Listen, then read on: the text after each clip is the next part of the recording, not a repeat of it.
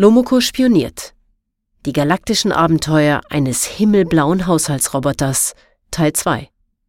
Eine Geschichte von Hubert Wiest. Es liest Nina von Stebut. Das vollständige Hörbuch gibt es auf audible.de oder im iTunes Store zu kaufen. Die Freude über Lomokos Rückkehr hatte die Kinder bereits beim Morgengrauen aus dem Bett getrieben. Ausgerechnet heute. Es war der erste Tag ihrer heiß ersehnten Sommerferien. Der gemeinsame Sommerurlaub in Mareverde rückte greifbar nahe.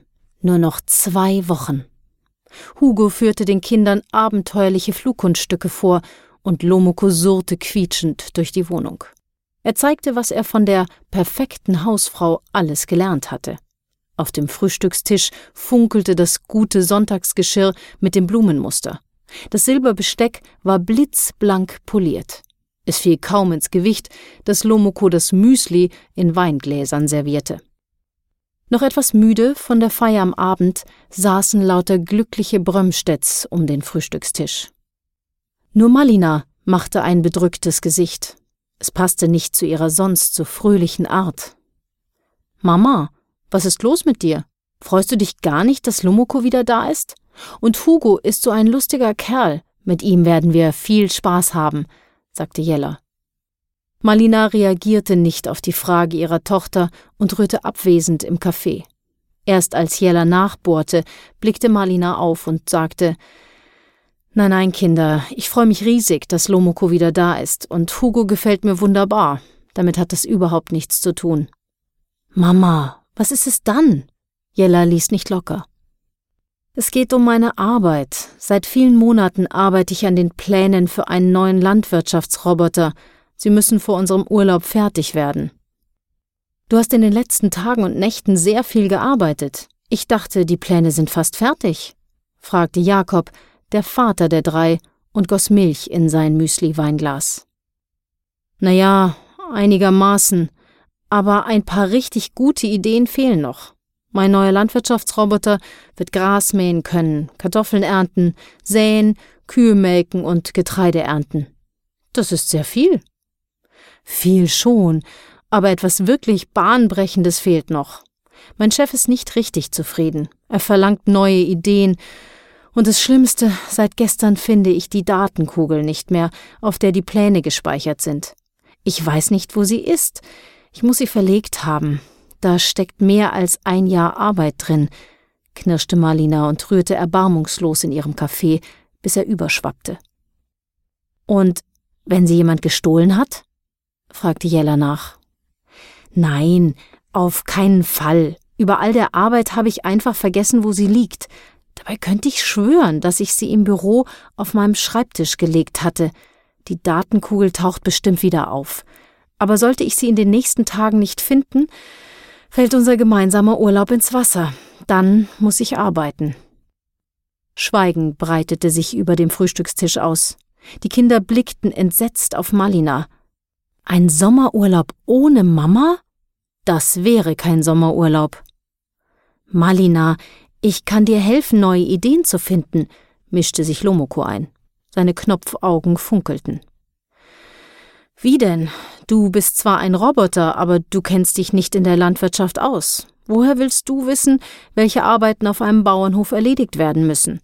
fragte Malina freundlich nach, doch in Gedanken schien sie ganz weit weg zu sein. Das stimmt, ich habe keine Ahnung, wie ein Landwirtschaftsroboter arbeitet, sagte Lomoko. Aber ich könnte auf einen Bauernhof fahren, dort mit dem Bauern sprechen. Ich sehe ihm bei seiner Arbeit zu und nehme alles auf Video auf. Dann siehst du genau, was dein Landwirtschaftsroboter können muss. Malina zögerte kurz. Die Idee war gut. Auch wenn sich Lomoko nicht auskannte. Mit einer Videokamera könnte er genau beobachten. Das würde ihr bestimmt helfen. Sie gab sich einen Ruck.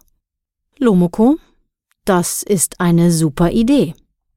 Ich will auch mit, meldete sich Fabius zu Wort. In Ordnung, von mir aus, erlaubte es Jakob. Aber macht keinen Blödsinn.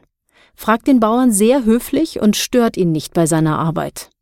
Abgemacht, Papa, antwortete Fabius, sprang begeistert vom Frühstückstisch auf und trieb Lomoko zur Eile an, der gerade noch ein Marmeladensandwich vertilgte.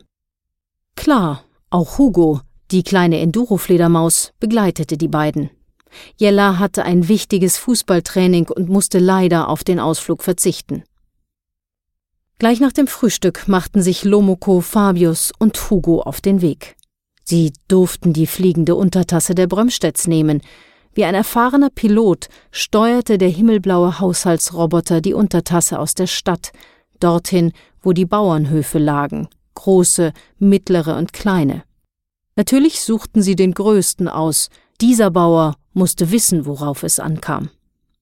Lomoko lenkte die Untertasse auf die Landepiste des Bauernhofs. Es war nicht, wie sonst üblich, eine kleine mit Kies aufgeschüttete Piste, sondern eine vierspurig betonierte Landebahn. Der Hof lag mit mehreren Gebäuden wie ein grauer Koloss am Waldrand und überragte selbst die höchsten Bäume um mehr als das Doppelte. Der Wald verschwand fast im Schatten des Hofs. Aus Beton gegossene Schnitzereien verzierten das düstere Wohnhaus. Kleine Fenster erinnerten an Schießscharten und der schwarze Teer des Dachs tropfte in der Sommerhitze herab. Daneben erhob sich in riesenhafter Gestalt ein grauer Betonklotz, sicher zwanzig Stockwerke hoch und ausladend wie ein Fußballfeld. Die glatten Wände wurden nur von Lüftungsschlitzen und einer winzigen Tür durchbrochen. Fabius entdeckte keine Fenster. War das der Stall?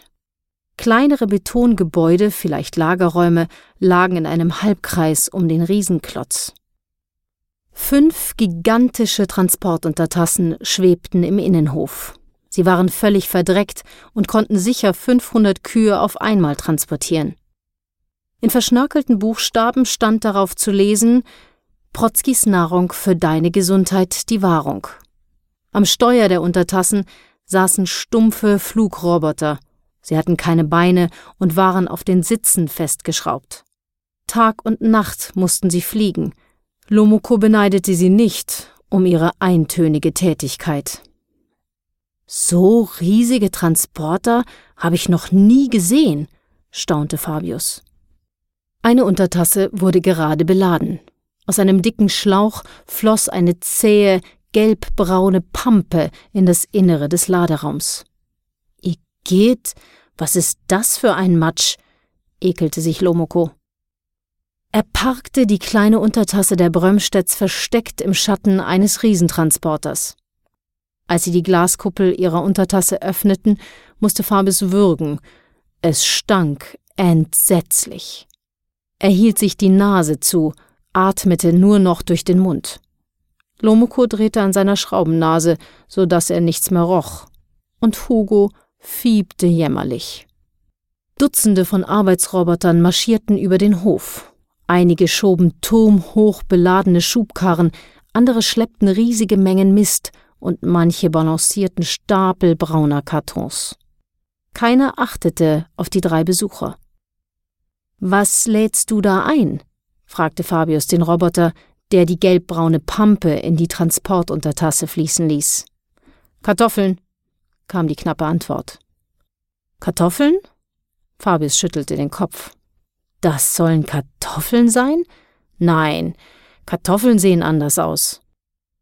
So lassen sich Kartoffeln billiger transportieren. Sie werden gleich nach der Ernte zu Brei gepresst und später im Laden wieder zu Knollen geknetet. Diese Kartoffeln muss man nicht einmal mehr schälen, erklärte der Arbeitsroboter. Fabius verzog das Gesicht und beschloss, nie wieder Kartoffeln zu essen, außer Pommes. Da wollte er eine Ausnahme machen.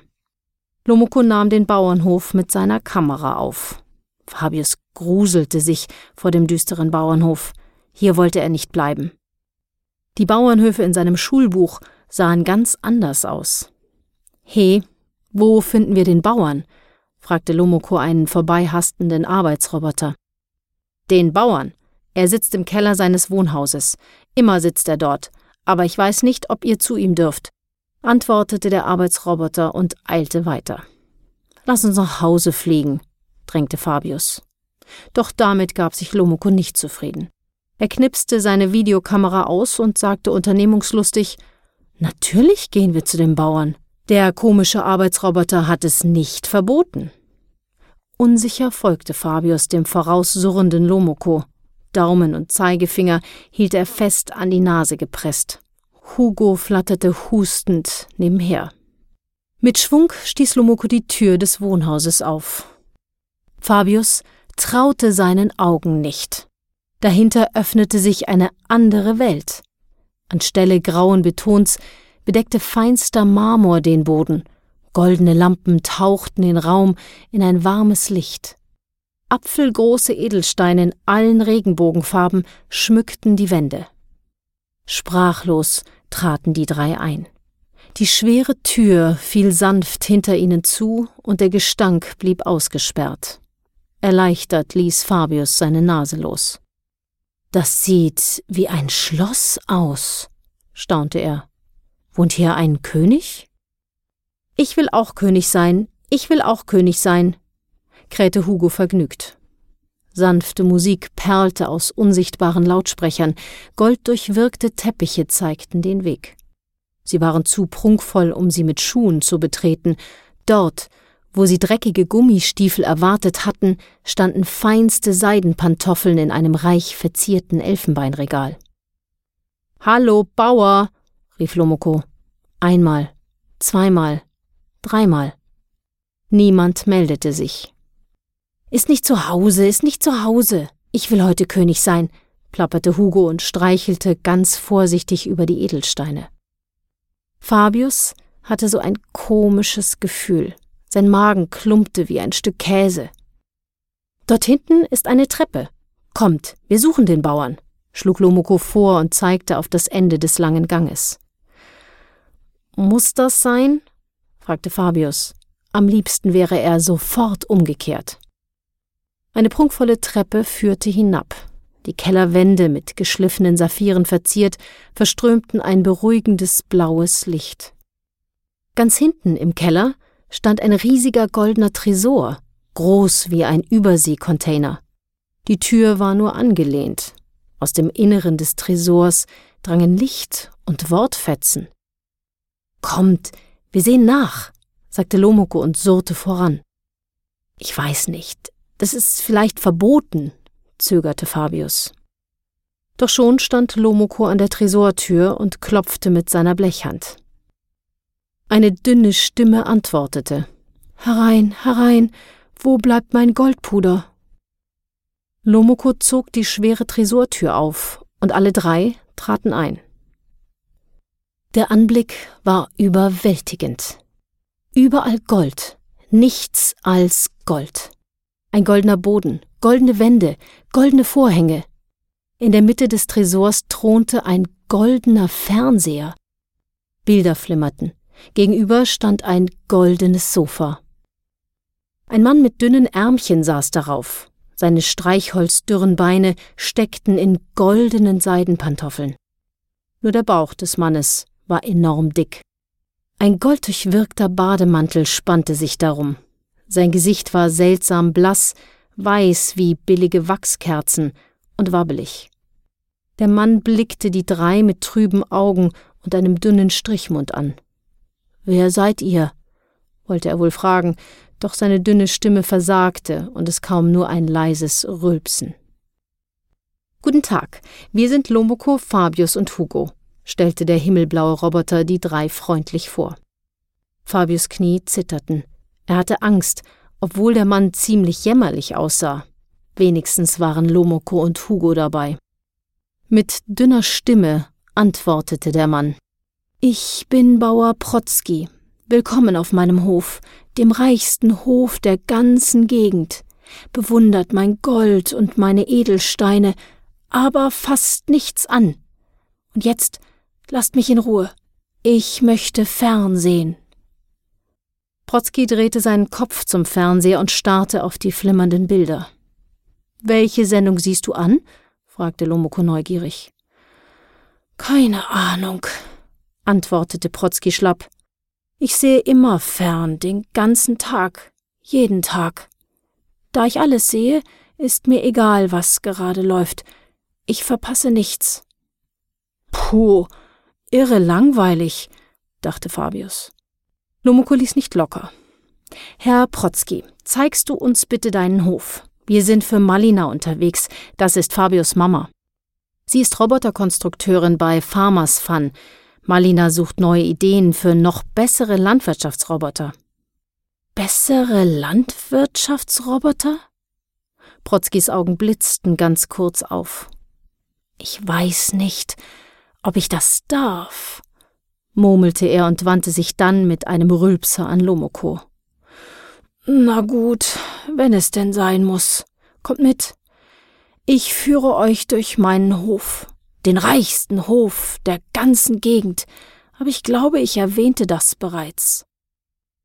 Protzki erhob sich von seinem Sofa und für einen Moment glaubte Fabius, dass die dünnen Beinchen unter Protzkis Bauch abknicken würden. Doch er irrte sich. Mühsam, schlurfend und schwer schnaufend schlappte Protzki voran. Die Beinchen hielten, bei jedem Schritt wabbelte sein wachsweißes Gesicht. Protzki führte Fabius, Lomoko und Hugo durch einen unterirdischen Gang. Dieser Gang führt mich überall hin. Ich hasse die Sonne. Ich mag keinen Regen. Nie gehe ich nach draußen, sagte Protzki und schnaufte dabei wie eine Fahrradpumpe. Wo sind deine Felder und Wiesen? fragte Lomoko. Felder, Wiesen, ha! Die liegen alle in meiner hypermodernen Landwirtschaftsproduktionshalle LWPH1. Etwas Besseres gibt es nicht, prahlte Protzki. Ihr habt doch das große graue Gebäude gesehen. Da steckt alles drin. Kühe, Schweine, Hühner, Felder und Wiesen. Sogar einen See für die Fischzucht habe ich in meiner LWPH1 anlegen lassen. Ich bin unabhängig vom Wetter und produziere mehr Lebensmittel als alle anderen Bauern zusammen. Protzki hustete. Goldstaub wirbelte aus seinem Mund. Er wischte mit dem Ärmel seines Bademantels darüber. Dann fuhr er fort. Aber eigentlich ist mir das alles egal. Ich interessiere mich nur noch für Gold und Fernsehen. Jawohl, Gold und Fernsehen. Protzki schlurfte zu der Betontreppe, die am Ende des Ganges nach oben führte. Dort gab es weder Gold noch Edelsteine. Der Prunk hatte sich aufgelöst wie eine Fata Morgana. Sie standen in einem Treppenhaus aus rauem Beton, Gestank wehte herab. Hugo flatterte neben ihnen her und krähte Will doch kein König werden, will doch kein König werden. Nach einigen Stufen erreichten sie einen Aufzug. Der Bauer öffnete die Tür, Bitte einsteigen. Wir fahren ganz nach oben in den zwanzigsten Stock und gehen Stockwerk für Stockwerk hinab. Dann könnt ihr alles sehen, meinen ganzen Reichtum. Hoffentlich darf ich das, murmelte Protzki zu sich selbst. Ihr wollt wissen, wie Lomokos Abenteuer weitergehen?